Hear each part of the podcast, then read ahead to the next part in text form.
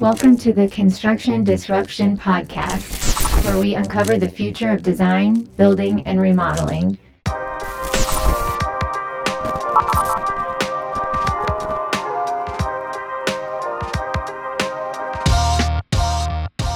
I'm Todd Miller of Isaiah Industries, manufacturer of specialty metal roofing and other building materials. Today, my co host is Seth Heckeman, also of Isaiah Industries. How are you today, Seth? Doing well. How are you? You know, I'm doing well. Um, I discovered recently um, that one of my dogs is a genius. Um, really? Yes, yeah, seriously. So I asked her, I said, uh, What's two minus two? She said nothing. Okay, so so one be- that is a better dad joke than Bard came up with. I'll give oh you that. Goodness, that our one last on episode, we uh, we challenged G- Google Bard to come up with a. Uh, yeah, you gotta go back and listen to the last episode, everyone, and hear what Google Bard came up with for a dad joke. It was not funny at all. Um, so so I will say too one one of my previous things, you know, when I was before I was in this business and I was was trying to uh, get something going, I, I tried running a dating service for chickens. It didn't work out either because I was always struggling to make hens meet. okay. Hey, we can also go on with the show here today and just keep rolling through and enough frivolity, I guess, anyway. So, looking forward to today's show. Today's guest is Andrew Legge of Truckee, California. Um, Andrew is founding and managing partner for Havelock Wool, a producer of wool insulation. Um, from what I can tell, these folks are really disrupting construction um, by providing building insulation that is natural, sound absorptive, and high performance as far as insulation value, and also well known for its moisture handling characteristics. Um, Andrew, welcome to Construction Disruption. It's a privilege to have you on the show today. It's a privilege to be here. Happy Friday to everybody. Thanks so much for having us on. Well, we're looking forward to it. Thank you. And one thing I did forget to tell our audience we are doing our challenge words this episode. So be on the lookout for strange words that any of us may pop into the conversation at any point. That may be our challenge word. There is no special gift if you guess the challenge word, but at the end, we will reveal whether we were successful in working in our challenge words or not. So, Andrew, I'm kind of curious. Um, seems like a very basic place for us to start this conversation today is um, for you to tell us anything you know about the history of wool insulation in general. Um, any ideas as far as when folks started thinking about it? I mean, I guess it was used for clothing and that was insulating, but as far as wool in buildings, are is Havelock the first, or were there others doing it before you? Oh yeah, we're, so we're definitely not the first, and I think it would be hard to pinpoint um, you know, the the first sheep were domesticated about ten thousand years ago. Wow. Um, and so, I think it's fairly safe to assume that there would have been folks, um, you know, literally going back thousands of years that were thinking about all sorts of usage for this incredibly high integrity fiber, which of course is a wool fiber, and then a coarse wool fiber. Um, and I'm sure we'll get into the particulars here, but um, a coarse wool fiber can be particularly good at um, providing insulation, right? And okay. and and then we get into merino wool, and we start to see a finer fiber, and that's you know what's touching our skin, um, and makes us comfortable, you know, using wool as a base layer. But I would say that um, you know wool in structures um, would would easily date back thousands of years. Wow. Um, and it's probably been refined a little bit and continues to be in the way that we manufacture. Um, but I think that you know you can go back um, well beyond any kind of other form of insulation that currently exists. Wow, very interesting. Well, let's dive right in. I, I, I want to hear more about Havelock Wool, your company. Um, you started, I believe, about 10 years ago. Um, what kind of stirred up this interest in you and, and what brought you to where you are today? Um, I, I, was working for, um, for a firm in Southeast Asia, and we were really focused on developing you know the capital markets and the investment opportunity and specifically in Vietnam. And I worked for two guys who were really dedicated to the mission Um, they had been there a number of years before my arrival, and um, it was a really amazing experience. Um, the learning curve was really steep. It was really interesting to be in another culture. Um, and I appreciated everything that I got to do there, but I also knew that it wasn't going to be forever. Um, and it just so happened that at the time I was spending more and more time in New Zealand. And I was looking at the, the country through a similar lens, which is to say that you're seeing all these great innovative products and brands and marketing stories, and they really weren't expanding offshore in any meaningful way. Maybe a little bit into Australia, perhaps into Asia, uh, and then you know maybe there was one success story in the U.S. So I sort of took the view that um, you know it might be fun to go take a closer look because I'd been spending a lot more time there, and you know we'd built a house on the North Island, and it literally is my favorite place on the planet. Mhm. And so um, I I arrived with my time and my my interest dedicated to maybe finding something to do that was New Zealand based. Um, and I'm sure that I had a little bit of bias towards um, the food industry because they have some of the best food you've ever tasted. Um, but nevertheless, I was happy to, you know, cruise around and, you know, sit in meetings and, you know, learn about what all these opportunities m- might purport to be. And I ran into a discussion about the use of wool as insulation. Um, I have a very outdoorsy background in in in growing up. I had a real um, feel for wool, literally right down to the coarse wool that you know. I used to have the itchy sweaters and think I was allergic to it, and in fact, it was just the fiber, but not allergic to it at all. Um, and I was sort of, you know, excited to to do something that would you know be more, um, you know, sustainable and you know really get something towards a market that was begging for a better product. And you know, at when I initially heard about it, I didn't realize all of that. But it doesn't take long to go do some research and very quickly feel like you know you're an overnight expert so to speak and then you know you can start to expand on conversations from there and once i understood the concept i literally spent a couple years um, talking to people builders, architects, insulation installers, um, you know, friends, random people, uh, associates, introductions. Like it's sort of and and and you know, I'd moved back to the U.S. by this point, and I was literally talking to everybody around the country too, not just you know. Um, certain places that you know I could get a meeting by you know driving my car within you know 30 or 40 minutes or 60 minutes.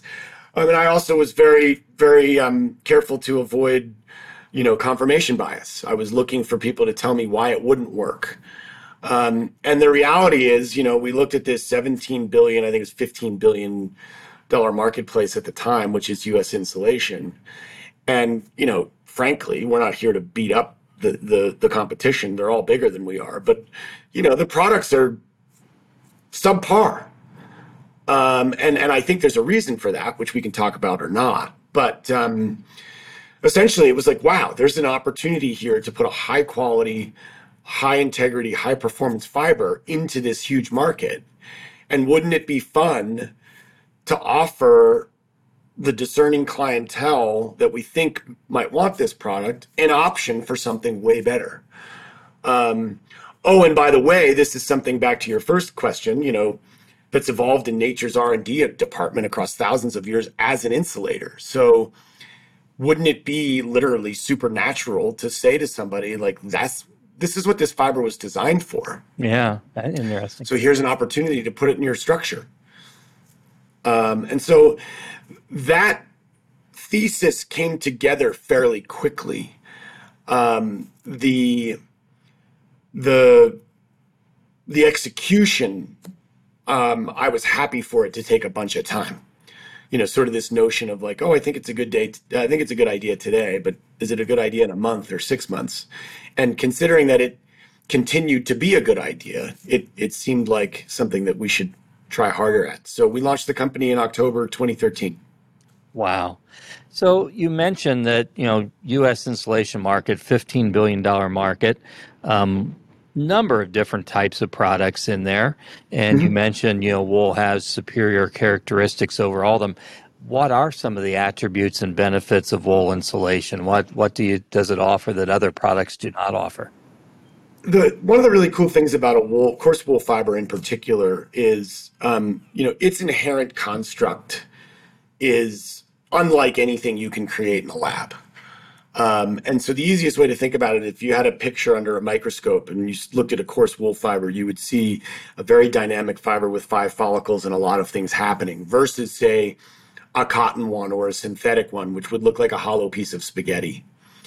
And, you know, the easiest way to explain, you know, this function, I think for a lot of people is to think about it as like a base layer. You know, if you're skiing in the winter or, you know, you're trying to stay warm. I mean, frankly, wool's great even when it's hot out. Um, but, you know, think about that in terms of a couple things. One, if you're comparing it to capilene, which is a synthetic fiber, the capilene and the lack of, you know, the the the shape and the construct means that it'll work well a couple times.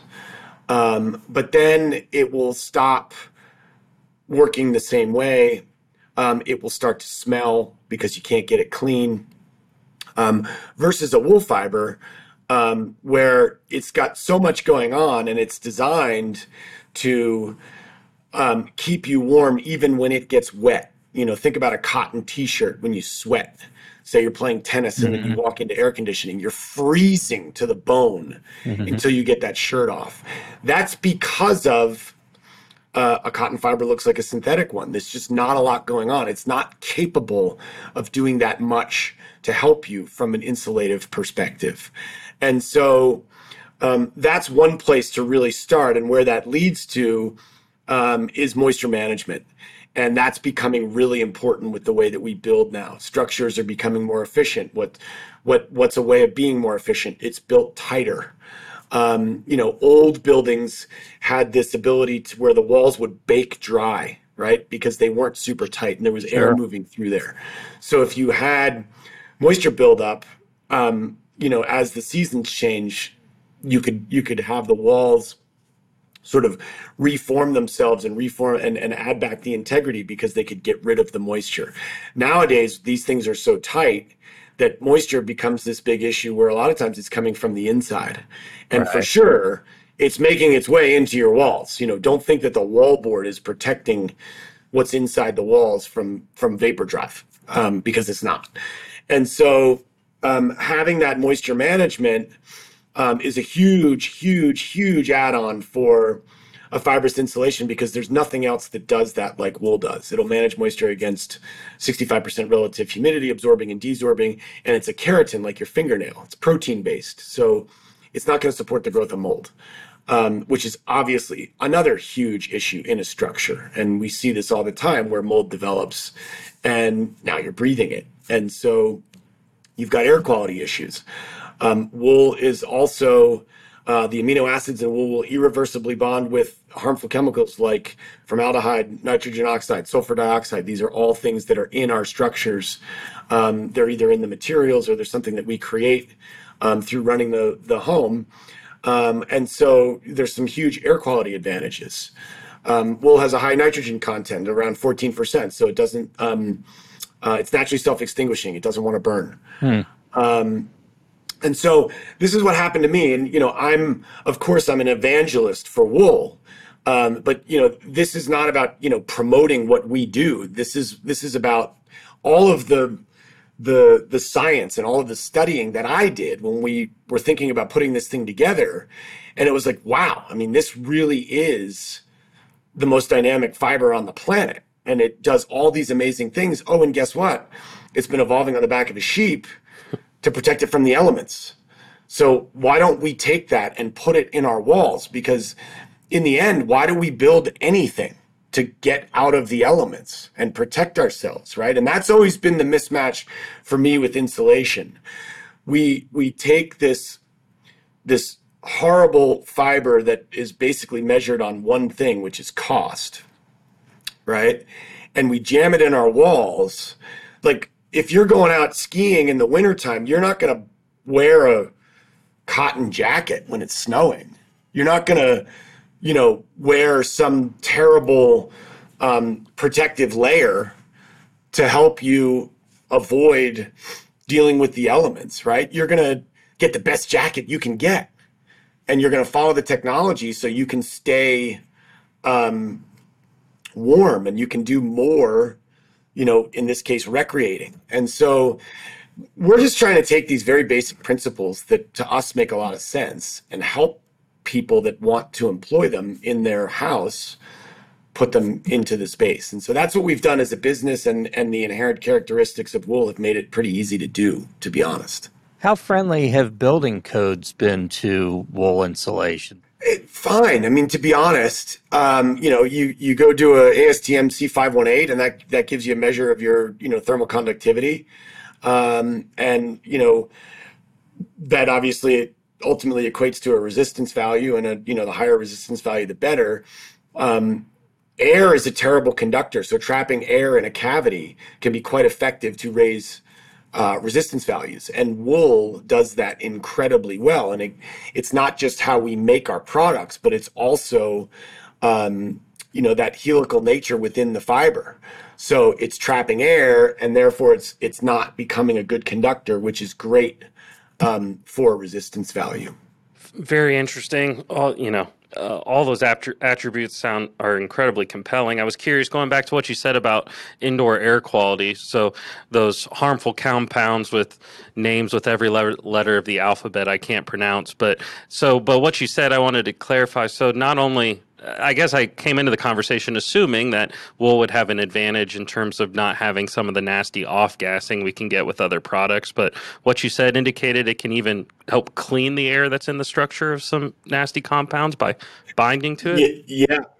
Yeah, it's the amino acids in wool. Um, and so literally it's a it's a polar bond that's created. And there's some really cool studies out there um, that that make it very easy to understand um, you know how wool functions in this capacity. And to be honest a lot of them were done um, you know at the end of the last century and they were focused around wool, the wool carpet industry. Hmm. um, but but there was also a study done oh i forget when it was now but it was a it was a young gal that i've spoken to a number of times. She did her graduate work at um, ut austin and she built a sort of um, forced air filter. And she was looking for a way to get formaldehyde out of the air and she found the most effective medium to do so was wool.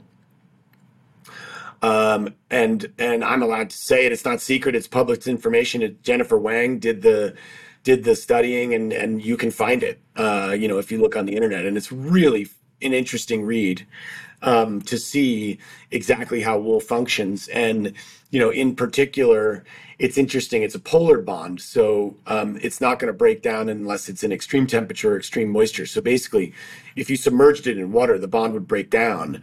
And this gets really interesting in the air filtration side, which sidebar, something we're looking at, um, um, is you could actually clean the filter and put it back. Hmm. Um, if you submerge it in water. So again, it's just it's one of these things where it's just a magical fiber, right? And you know, I try to make this point all the time. It's not Havelock wool that's so cool. It's wool that's cool. That's cool.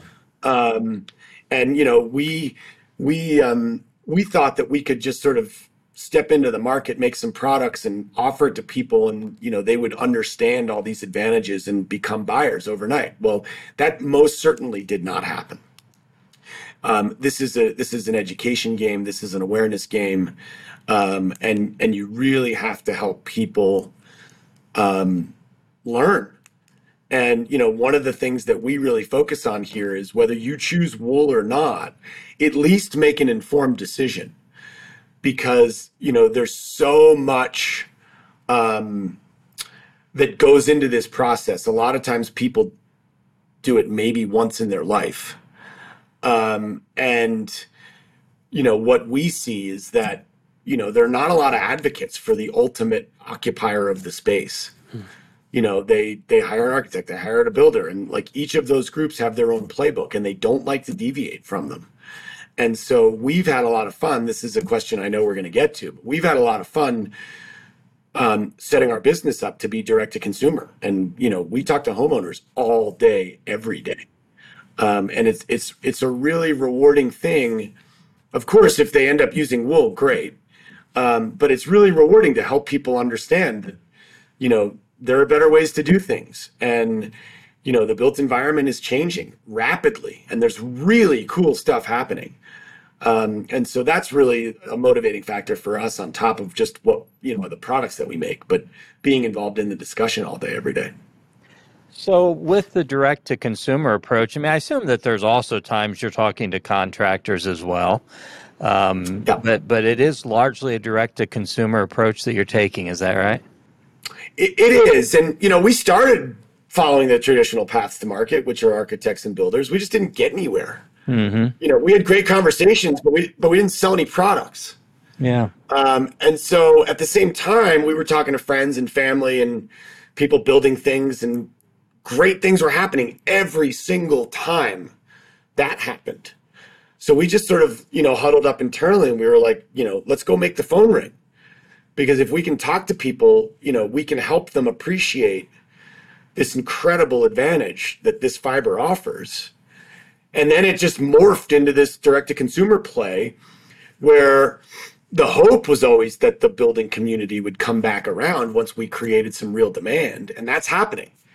Um, but you know, it's taken us four or five years. Yeah. No, and and it, it's an industry that doesn't change quickly. We we live that every day, also. That's for sure. So I I'm curious as as you work with consumers, have you gotten into um, folks who deal with multiple multiple chemical sensitivity, um, looking for? I mean, that's got to be a natural, I would think. Tons. Yeah. And very proudly, uh, we haven't failed yet. That's awesome. We get calls all the time and like extreme cases of you know people coming home and having to build a house and put like a full sort of clean room shower setup in the garage. So anybody who's entering the house has to go through that process um, before they can go in because the chemical sensitivities by some of the occupants are so extreme that that's what's required. And we had a great um, scenario where another form of insulation was ordered. They thought it was a natural fiber and they thought it could be tolerated. It um, it has a higher propensity to burn than wool does, and so it had more chemicals on it and they couldn't be tolerated. And so they were really devastated because they're building this house and they're like, oh my gosh, like we're not even sure we can live here. Um, and luckily for us, we got the phone call, we sent samples out, they were tolerated, and we became the provider um, for for that house to get built, which is of course a really proud moment for us. oh yeah. And I, you know, I, I'm a little bit removed from our from our daily sales these days.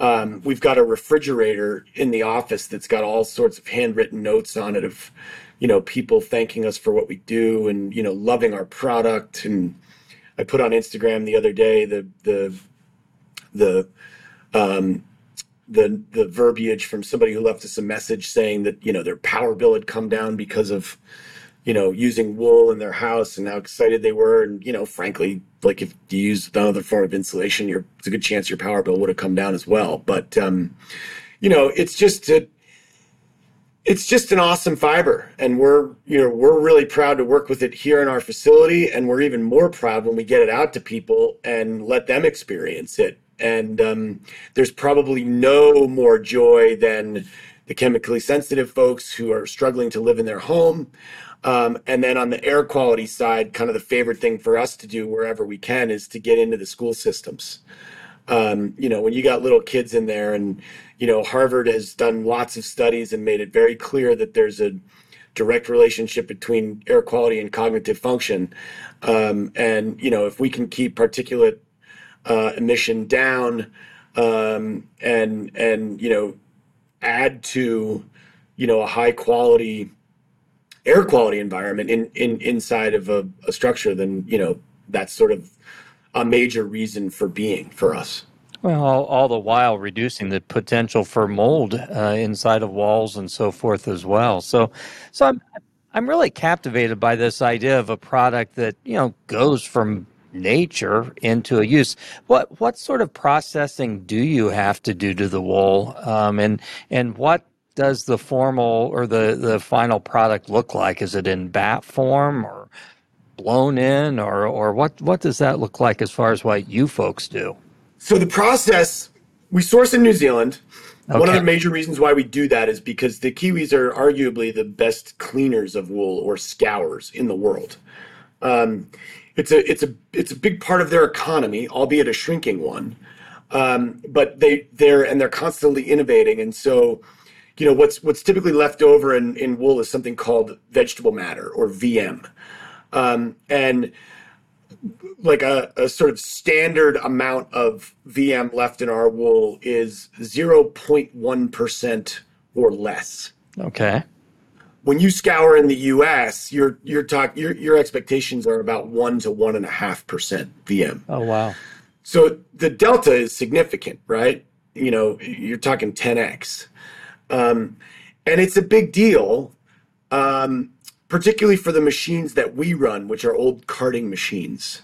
Um, and they can come out of tolerance very easily. One thousandth of an inch makes a difference.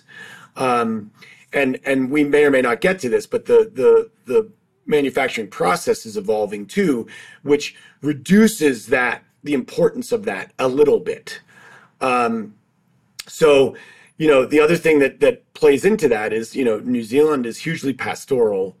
Um, basically, the way it works, and this is this is the fun part of our renewable sustainability story is, you know, basically grass is fed by rainfall. Sheep eat the grass. Sheep grow wool. They get a haircut.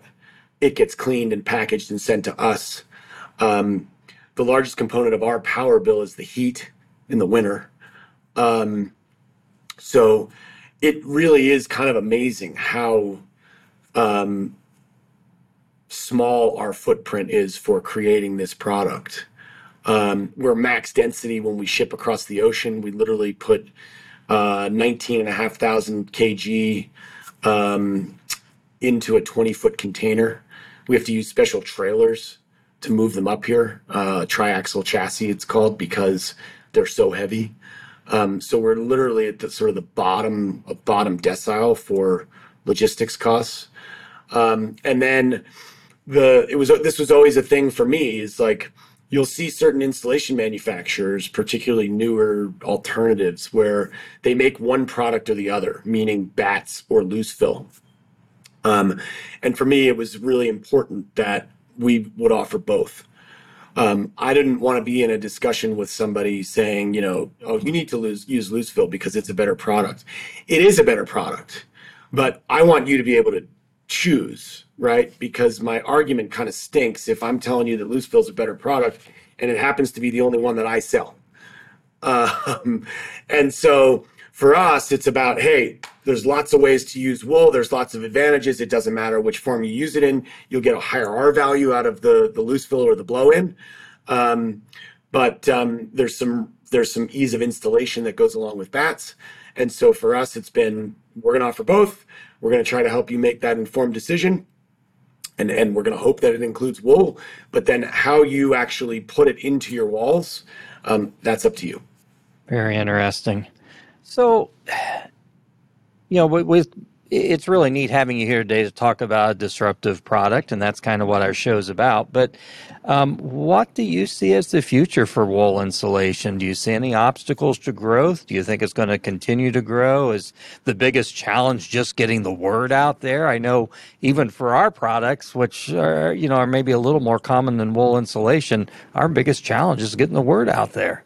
Yeah, 100%. That's been the case for us. And, you know, I think, you know, four or five years ago when we started talking more to the consumers, it was a, it was a real sort of, you know, live or die moment for us. Um, and so, you know, again, we had this experience of knowing that it would work well when we, you know, were talking to homeowners. Um, but we weren't having the conversation enough and there wasn't enough awareness and education. And so, you know, now I think that we know that the product is well received. Um, it's commonly referred to on the installation side as borderline fun. um, there is there's no installation that gets that tag, right? no. Um, and and we really do have a following, and again, it's on the back of this amazing fiber, right? And for us, we're just trying to be good stewards of this incredible opportunity to make insulation out of wool and offer it to people. Um, you know, are we going to take 10% market share in the $17 billion market in the US? Absolutely not. There isn't enough wool. Um, you know, are we going to grow into what we would hope to see as a very fun business where it's a fun place to work? We're dealing with a fun product. Um, we're offering people, uh, you know, this this much better option um, and can we grow significantly from where we are today? For sure.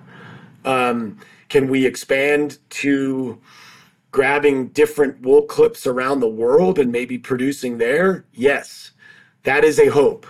Um, but really, you know, you know, one of your questions is, what do I do with my my time? Sorry to sorry to front run it. No, but, no, you know, you're what I good. What do I do with my time to stay busy? Um, I've I've always had a, a lot of interest in the sort of impact space. Um, you know, in terms of running a business that's impactful, and you know, we think about Ben and Jerry's and Patagonia, and you know, Dr. Bronner's soap, and like as that has developed over the last ten years, I, I, I just think it's really fun to sit in that space now and think about, you know, the the old days of you know Wall Street, barbarians at the gate, you know, get big corporate takeovers, you know, rah, rah, rah. Like I, you know, I grew up in that space, you know, outside of New York City. And, you know, there's been so much evolution now to more of this, like, let's let's run an impactful business and let's be profitable, um, but let's really enjoy, you know, everything that goes along with that. And, you know, there's plenty of businesses out there uh, these days that that have have given us a path to follow. And so I think it's really interesting to be going through that um, that line of thinking right now. And so for me, there's a long runway. Back to your question, um, for us to run against and to build a business of certainly m- much more significant size than than than we have today. Um, but we're not trying to be a billion dollar company. We're not trying to, you know, replace the the big incumbents in the insulation market. Like that's we don't see that as our job. Um, you know, is there an opportunity to do that and you know bring other natural fibers into the equation and you know build around that? Yeah, probably. But you know, we're we're 10 steps shy of thinking like that. You know, right now we're just really excited about some new equipment that we bought, which is almost fully arrived. Um, and this, you know, this stuff travels in 17 containers and occupies 15,000 square feet of space. Um, and that's almost all here. And we're going to set that up and we're going to start adding to our suite of products as a result of that. And then we'll kind of see where that takes us. But, um, you know, on the one hand, you would look at this and be like, wow, we've been doing this for 10 years. That's a long time. You know, what's taking so long? And on the other hand, you know, we've been very practical um, and conservative in, you know, sort of stair stepping our way through this.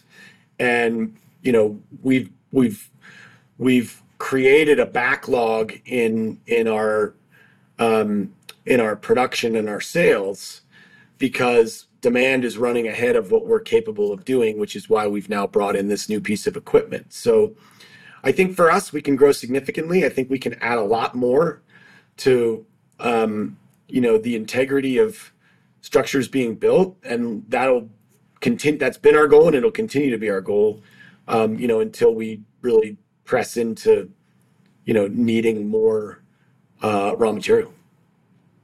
You you mentioned there not being enough wool. I, that was a question that was kicking or you know, bouncing around in my head. How many sheep does this take? I don't even know what the metric would be, but sh- sheep haircuts per house, or you know, one haircut per lineal foot of a 16 inch on center, you know, studs. I was just curious how far this goes. Good question. I mean, I can give you some some. I I, I can't draw the line for you, and I, I I should be able to. So my apologies. But you know, a haircut happens every five months, so just call it twice a year. Um, that tends to be about five kg or 10 pounds. And then it varies between batts and and blow in, but you're, you know, think about like one and a quarter pounds per cubic foot is our density. Um, so, you know, New Zealand has 30 million sheep. Um, those numbers are coming down. Um, Eastern Europe has a lot of wool. Australia has a lot of wool. China has a lot of wool. Um, North America has a very little bit of wool.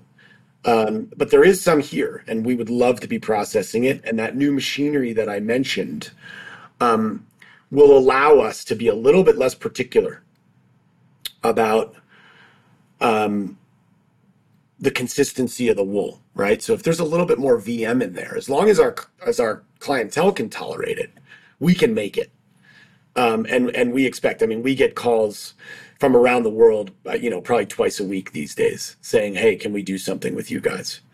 Um, and and we want to, but we need to be careful, and we need to, you know, be good at running in this facility, and then grow from here in a you know um, practical and manageable way.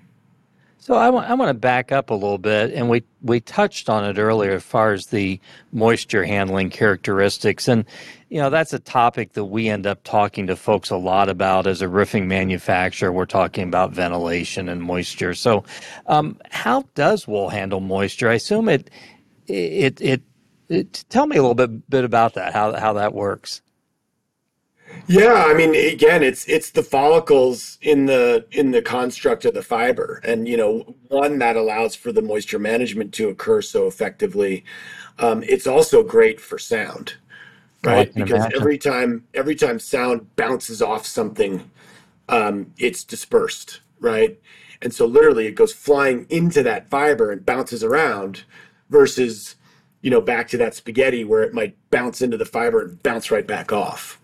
Um, and then literally the the moisture piece, you know, it's it it yes, it's moisture, but you know, it's think about the elements, you know, hot, cold, wet, dry. Like this fiber has been on the back of a sheep evolving literally over thousands of years to protect from all of these elements. So like I'll wear like a long sleeve wool uh, base layer to go hiking in the summer you know, I, I live in Tahoe and it can be really hot when you get up on the on the hillside, and I'm still incredibly comfortable.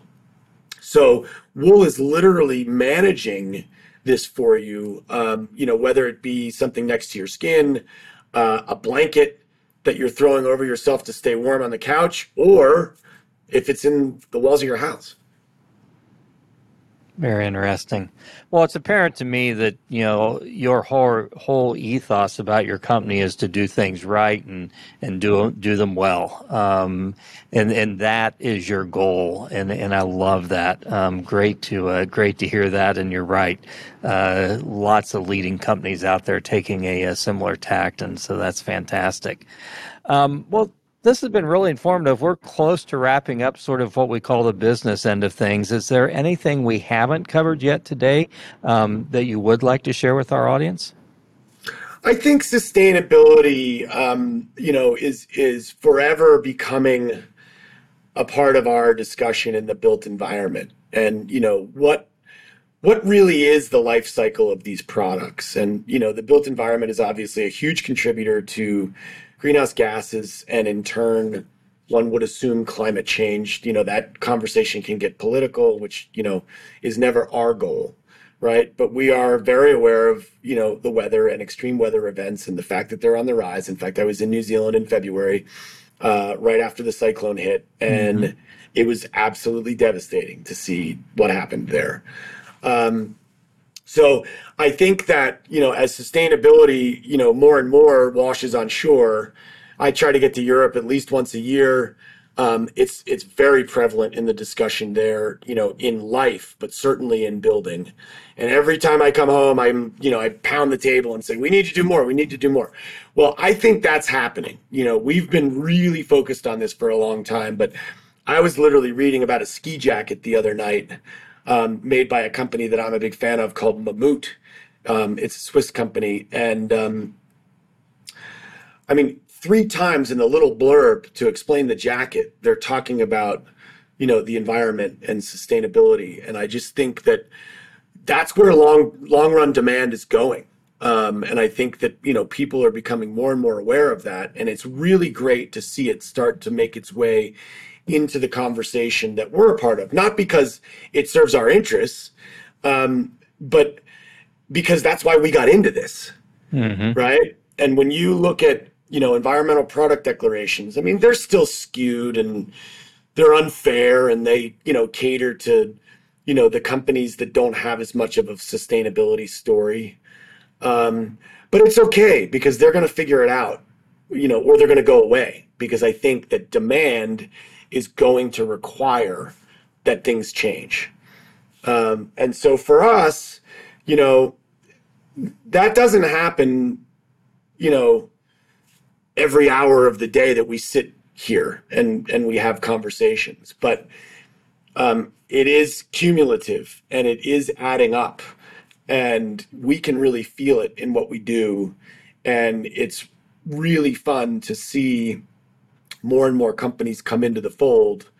Um, and and frankly i think it just makes our job easier. So um, you know we're not sitting around saying okay great we've been out ahead of the wave and now the wave is catching up so we can just keep put our feet up. Um, you know quite the opposite. We're trying to push further into the discussion um, and become um, more aware and understand better, you know, new building practices, you know, by, you know, for example, passive house and, you know, the adoption of what's going on in, in that type of building. And so um, I just, I think it's really inspiring to see that, you know, the world is changing and people are trying to do better. And we are one very small component of that.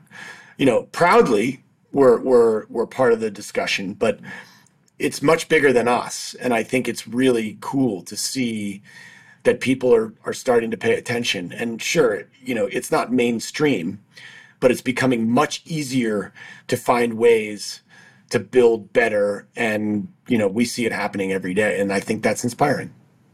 Oh, absolutely. And uh, love what you guys are doing. And we will do all we can to uh, tell the story of Havelock Wool out there. So, well, Yeah, and we don't need to, you know, you know, we don't need to create some phantom environment where you know we're, um, you know, obfuscating the truth. The the the reality is, you know, the we we continue to see people build.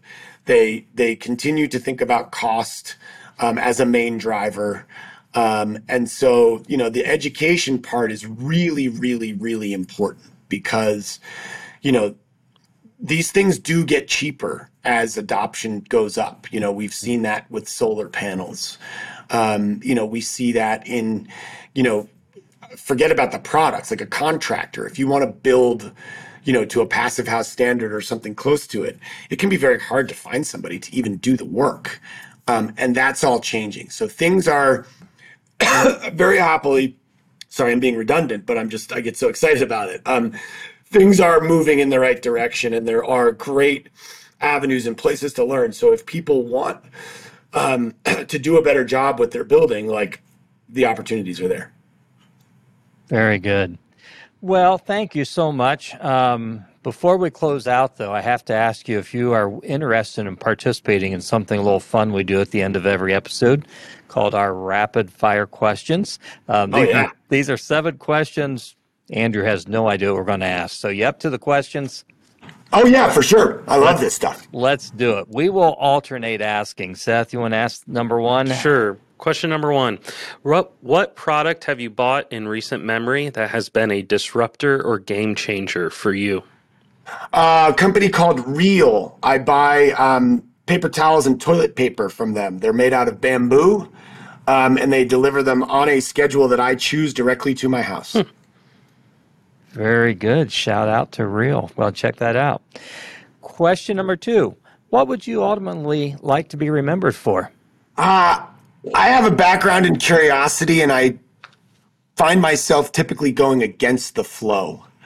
Um, so, you know, I'd like to be remembered as someone who was, you know, unafraid to try to change things for the better. Love that. Fantastic. Love Fantastic. that. What was the first car you ever owned?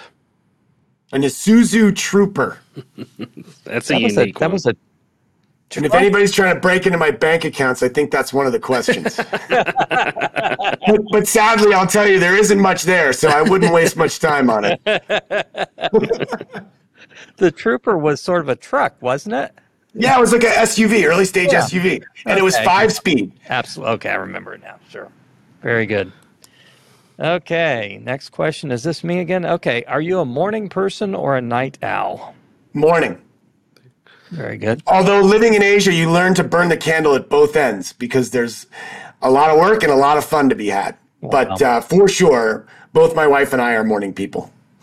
Very good. You've traveled a lot of places. What what is one place you would most like to visit again? Yeah, I have been very lucky to see a, a good portion of the world. Um, my wife and I actually are in somewhat of a competition, and we're both right around. We're just over forty countries. Wow. Wow.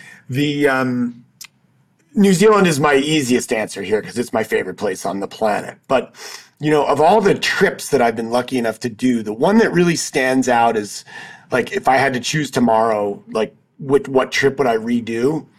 Um, I a few years ago I got to go skiing in Alaska, and um, it's next level amazing up there. Very cool. Very good. Next to last question. I'm going to change it up here a little bit, Seth. Um, this is one of my favorites. So, you are trying to survive a zombie apocalypse. Who is the one person you most want to make sure is on your team? I have a friend who is Australian who became a very good friend in the days living in Asia. And um, he's now actually in Portugal. We were just over visiting last summer. Um, and I just always describe him as the guy like if you needed somebody standing next to you within the next 24 hours, um, and you know you were going to war, so to speak.